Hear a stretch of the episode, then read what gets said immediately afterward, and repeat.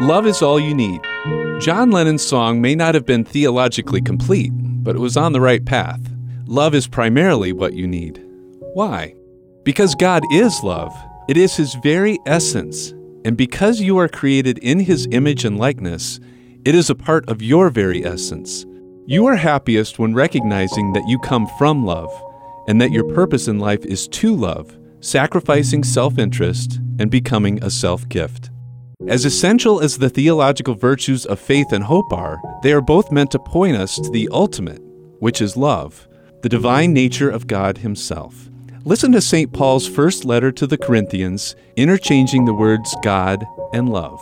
Love is patient, love is kind. It is not jealous, it is not pompous, it is not inflated, it is not rude, it does not seek its own interests, it is not quick tempered. It does not brood over injury. It does not rejoice over wrongdoing, but rejoices with truth. It bears all things, believes all things, hopes all things, endures all things. Love never fails. So faith, hope, love remain these three, but the greatest of these is love.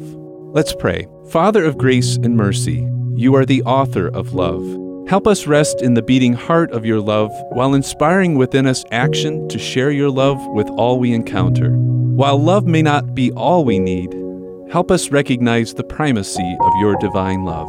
Amen. This is Mike Kelly with Pray for Two, offering two minute prayer reflections on the daily readings of the church.